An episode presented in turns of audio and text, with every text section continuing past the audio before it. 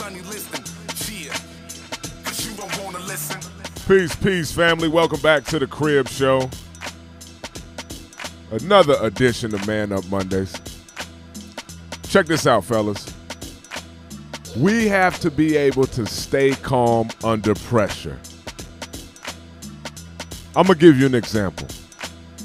If you watch football, if you study Tom Brady, if you study any of the greats, from Kobe to Jordan, they have this inner peace that when the outside world is chaotic, they have the ability to stay calm. Now, what does this do? When you're in that Zen state, that's when you can create, that's when you can solve problems. You got to stay calm under pressure and man up.